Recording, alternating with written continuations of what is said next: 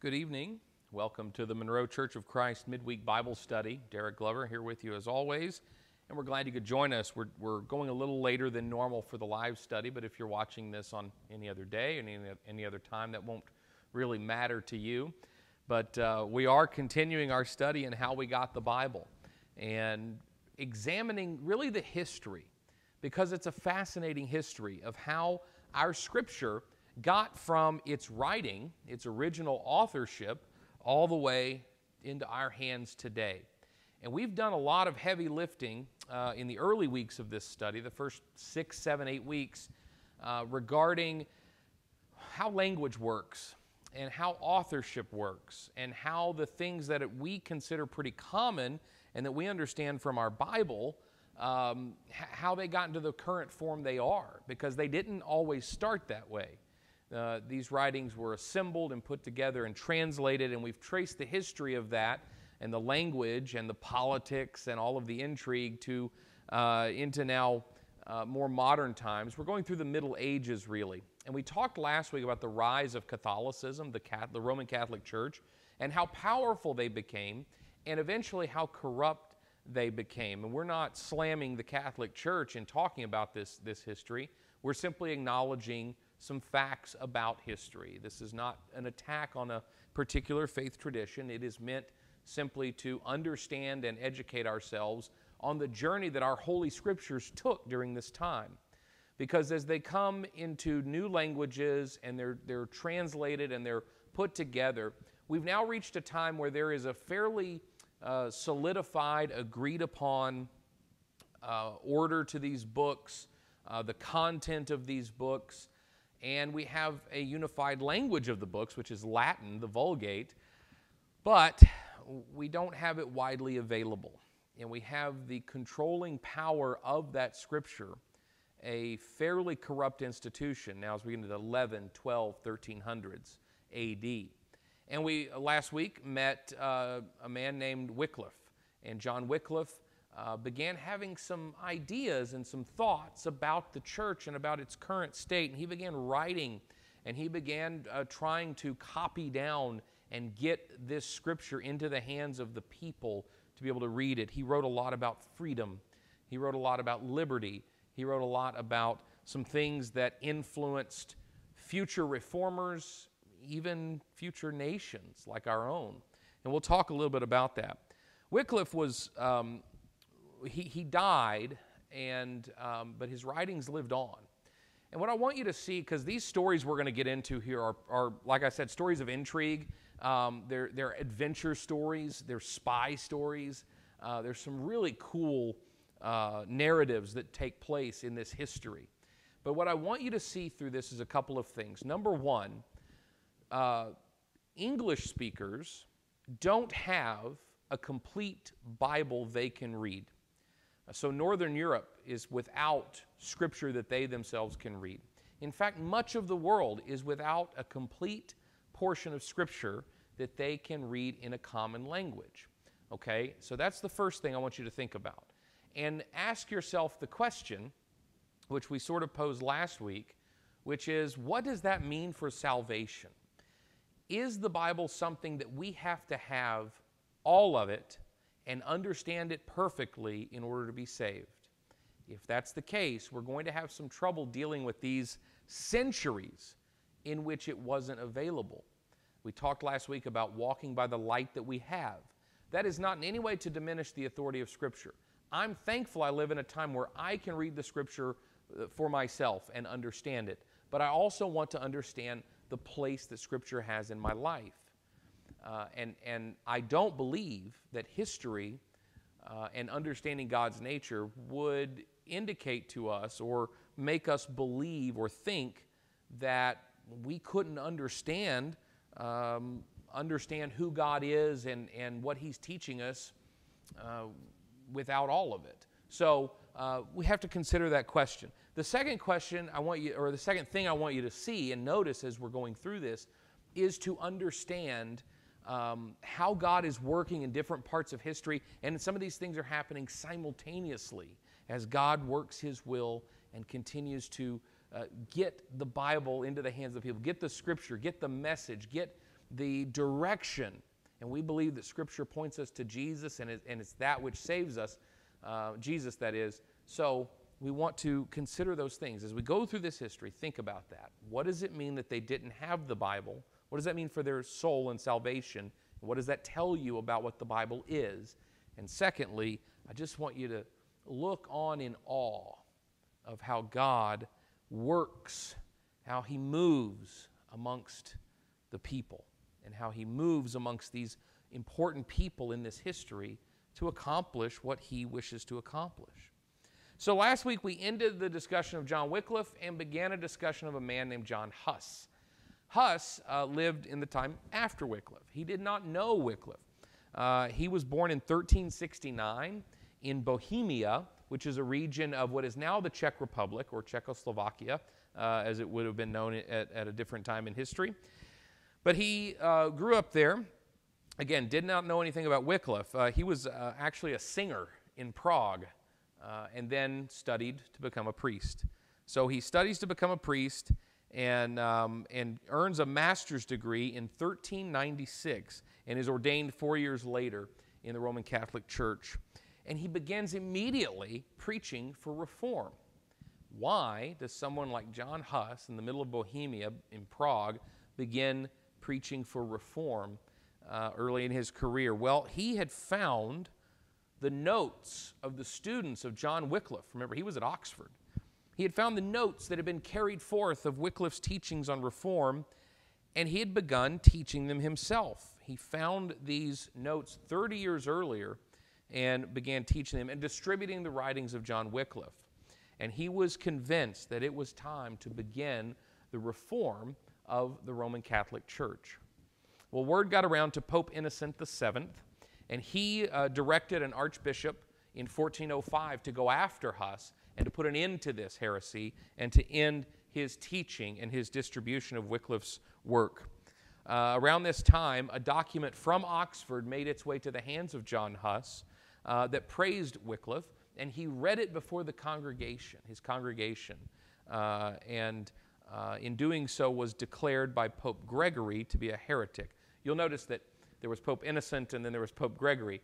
Um, why two popes? Well, there were many popes, and, and a really fascinating time in history for the Roman Catholic Church. Um, we'll get into that in a minute. But Pope Gregory uh, declared him a heretic. And being declared a heretic, uh, if you've ever heard um, in, in Muslim cultures, in cultures and in countries that are Islamic, uh, you, they will declare a fatwa against someone. This is a death sentence. This is permission to have this person killed. Uh, heresy in the Catholic Church was very much the same way. And so uh, John Huss was declared a heretic by Pope Gregory.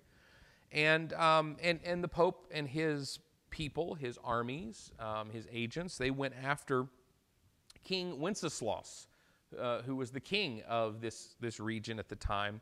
And King Wenceslaus, Wenceslaus, excuse me, uh, buckled to that pressure.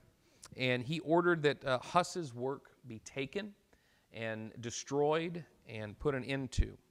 But a very interesting thing happened to the papacy in the early 1400s. It was in 1408 when Gregory XII was the pope. Uh, he was the pope in Rome.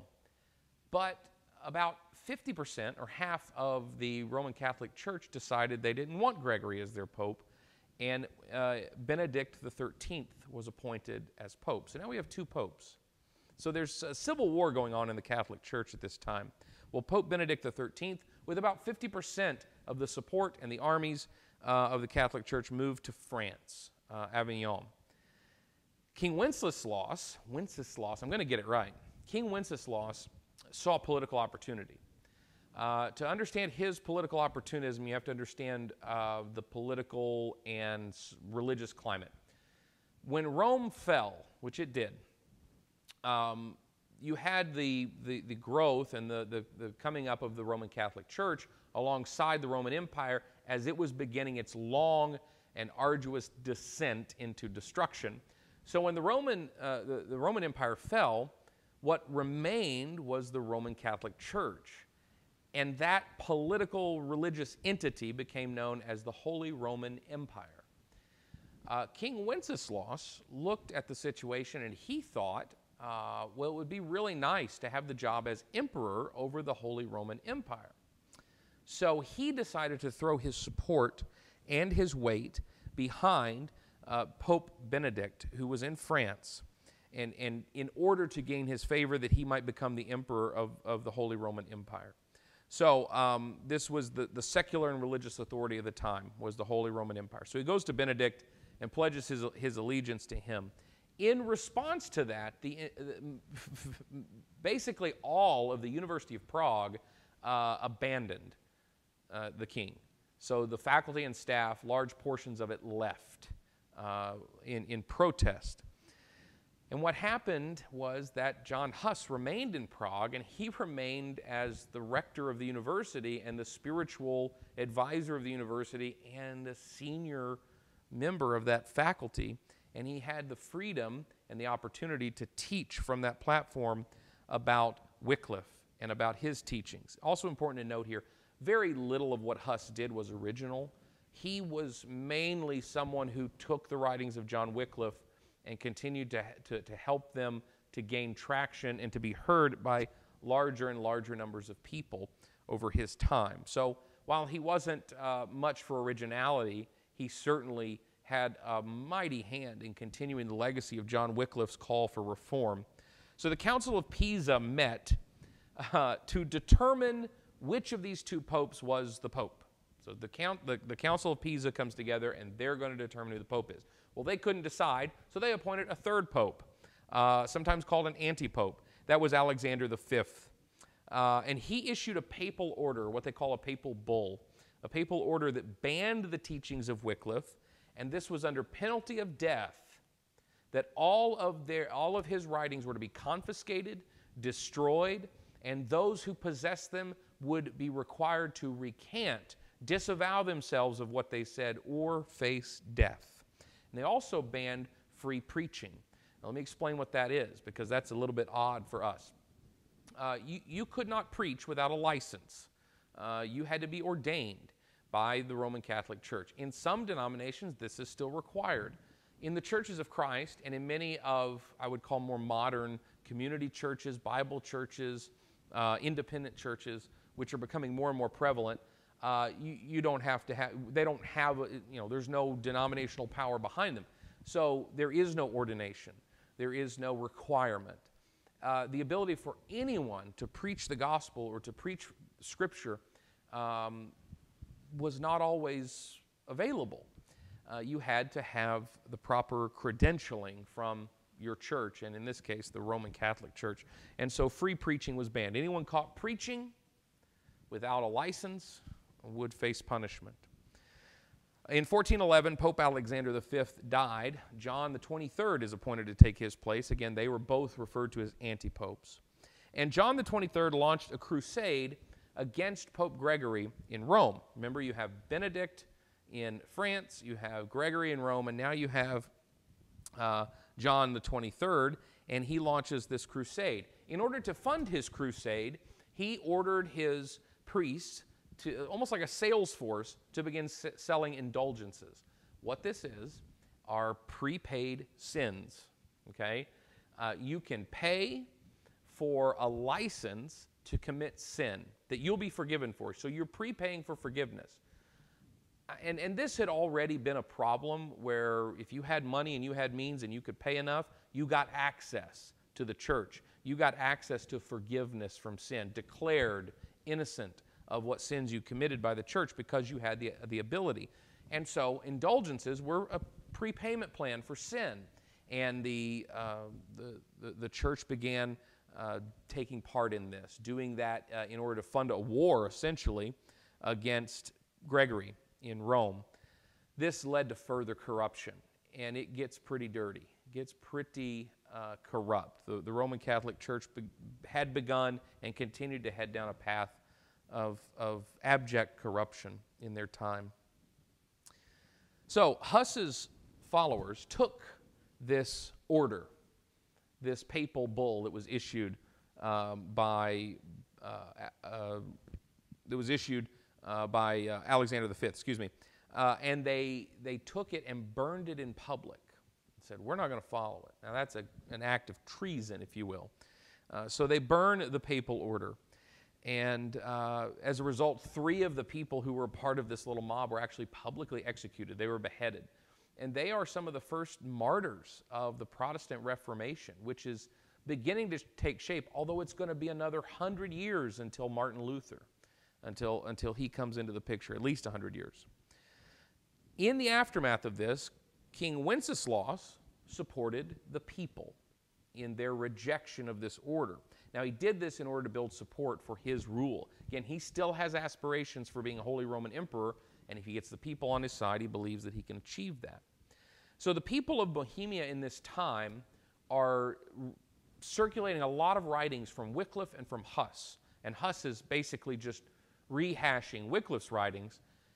And a lot of what they're talking about are some of the very beginnings of the philosophies that would lead to Western democracy uh, or Western philosophy uh, in the Scottish Enlightenment and things like that. We're talking about separation of church and state, that the church should not have the power that the state has, and they need to stay out of politics. Uh, the freedom of people to govern themselves. These ideas that are at the heart of what we understand uh, in our nation and in our country and in Western democracies, they began here with Huss and with Wycliffe and in Bohemia, in, in Czechoslovakia, and they taught these things. Essentially, the, the, the birth of our Bill of Rights has its origins here. So the Pope responded to this with an order against Prague. And this was a death sentence to the city because what he ordered was no one, under threat of excommunication and punishment, no one is to do business with this city. Don't bring food in, don't bring supplies in, no trading of goods and services. Essentially, a siege over the city eh, in a political sense, and that would have been detrimental to the city. So, in an effort to save the city, Huss decided he had to leave. And in leaving, he preached a final sermon, and in that sermon, it's recorded that he said that all Christians should accept Jesus as the head of the church, not a man. And it's probably the first time in almost 1,100 years that that idea had been preached. That's pretty amazing. That's pretty amazing. So Huss is on the run. And during this time, he is uh, writing and he's distributing everything he can. He's writing for reform. He's giving it to people to carry out and to get out to, to more people, to spread. Some of the people who desired his writings the most and sought them out were actually priests. Because remember, priests didn't really know anything about the scripture. Uh, many people bought their way into the priesthood. And so the priests themselves were by no means scholars or theologians. And they would read Huss's writings and Wycliffe's writings, and some of them would end up uh, resigning their priesthood, leaving Catholicism. And much of what Huss was doing was, of course, rewriting Wycliffe. Um, and then politically, things take a turn. Uh, they take a turn when Wenceslaus uh, dies and his brother Sigismund becomes king. Sigismund shared his brother's desire to be Holy Roman Emperor. And so uh, he, he's definitely got some political opportunism about him, and he's wanting to try and elevate himself and gain favor with the church so that he can do so. So he calls a council together. And he invites John Huss to be a part of this council where they will discuss and debate and share these ideas. And he promises Huss that he will protect him, that he will grant him safety. So Huss comes, uh, and this is in 1414. And he takes part in this council, in this sharing of ideas. But eventually, the church uh, and its agents take John Huss and they throw him into a dungeon. Now, Sigismund objects to this initially because uh, he says, I promised him safety. I made a promise to him, and I have to keep my promise. You're forcing me to break my promise. And the church said, No, we know you made a promise, but don't worry about that.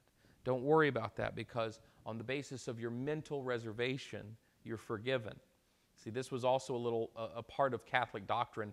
Um, it, it's largely been removed from Catholic doctrine as of the mid 20th century. Uh, but it was a part of Catholic doctrine. And that is, you could make a promise or you could tell a lie, and you could break that promise. Uh, and, it, and, and you could say that you had mental reservation. In other words, you, uh, you, you said something that wasn't true because you had mental reservation, or you made a promise and you broke it because you didn't really believe in the promise you were making. So, in other words, you could just do whatever you wanted and claim mental reservation. So, they excuse the breaking of his promise and tell him that he doesn't need to worry about keeping his promise because of this doctrine of mental reservation.